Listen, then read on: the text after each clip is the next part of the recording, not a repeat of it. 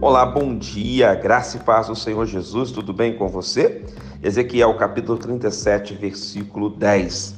Profetizei como ele me ordenara, e o Espírito entrou neles, e viveram e se puseram em pé, um exército sobremodo numeroso. Ezequiel é levado pelo Espírito a um vale de ossos secos. E nesse vale de ossos secos, Ezequiel é conduzido pelo Espírito a profetizar. E no momento que ele profetiza, cada osso se junta ao seu osso. Aonde havia morte, passa a haver vida. Aonde havia falta de esperança, passa a haver esperança. Hoje você é chamado, meu irmão e minha irmã, a profetizar, a abençoar a nossa nação, a abençoar o mundo, a começar pela sua casa, pela sua vida. Profetize a bênção de Deus, profetize a cura de Deus, profetize a paz, profetize o amor, creia que algo novo está acontecendo no universo a partir do momento que você ora e que você profetiza.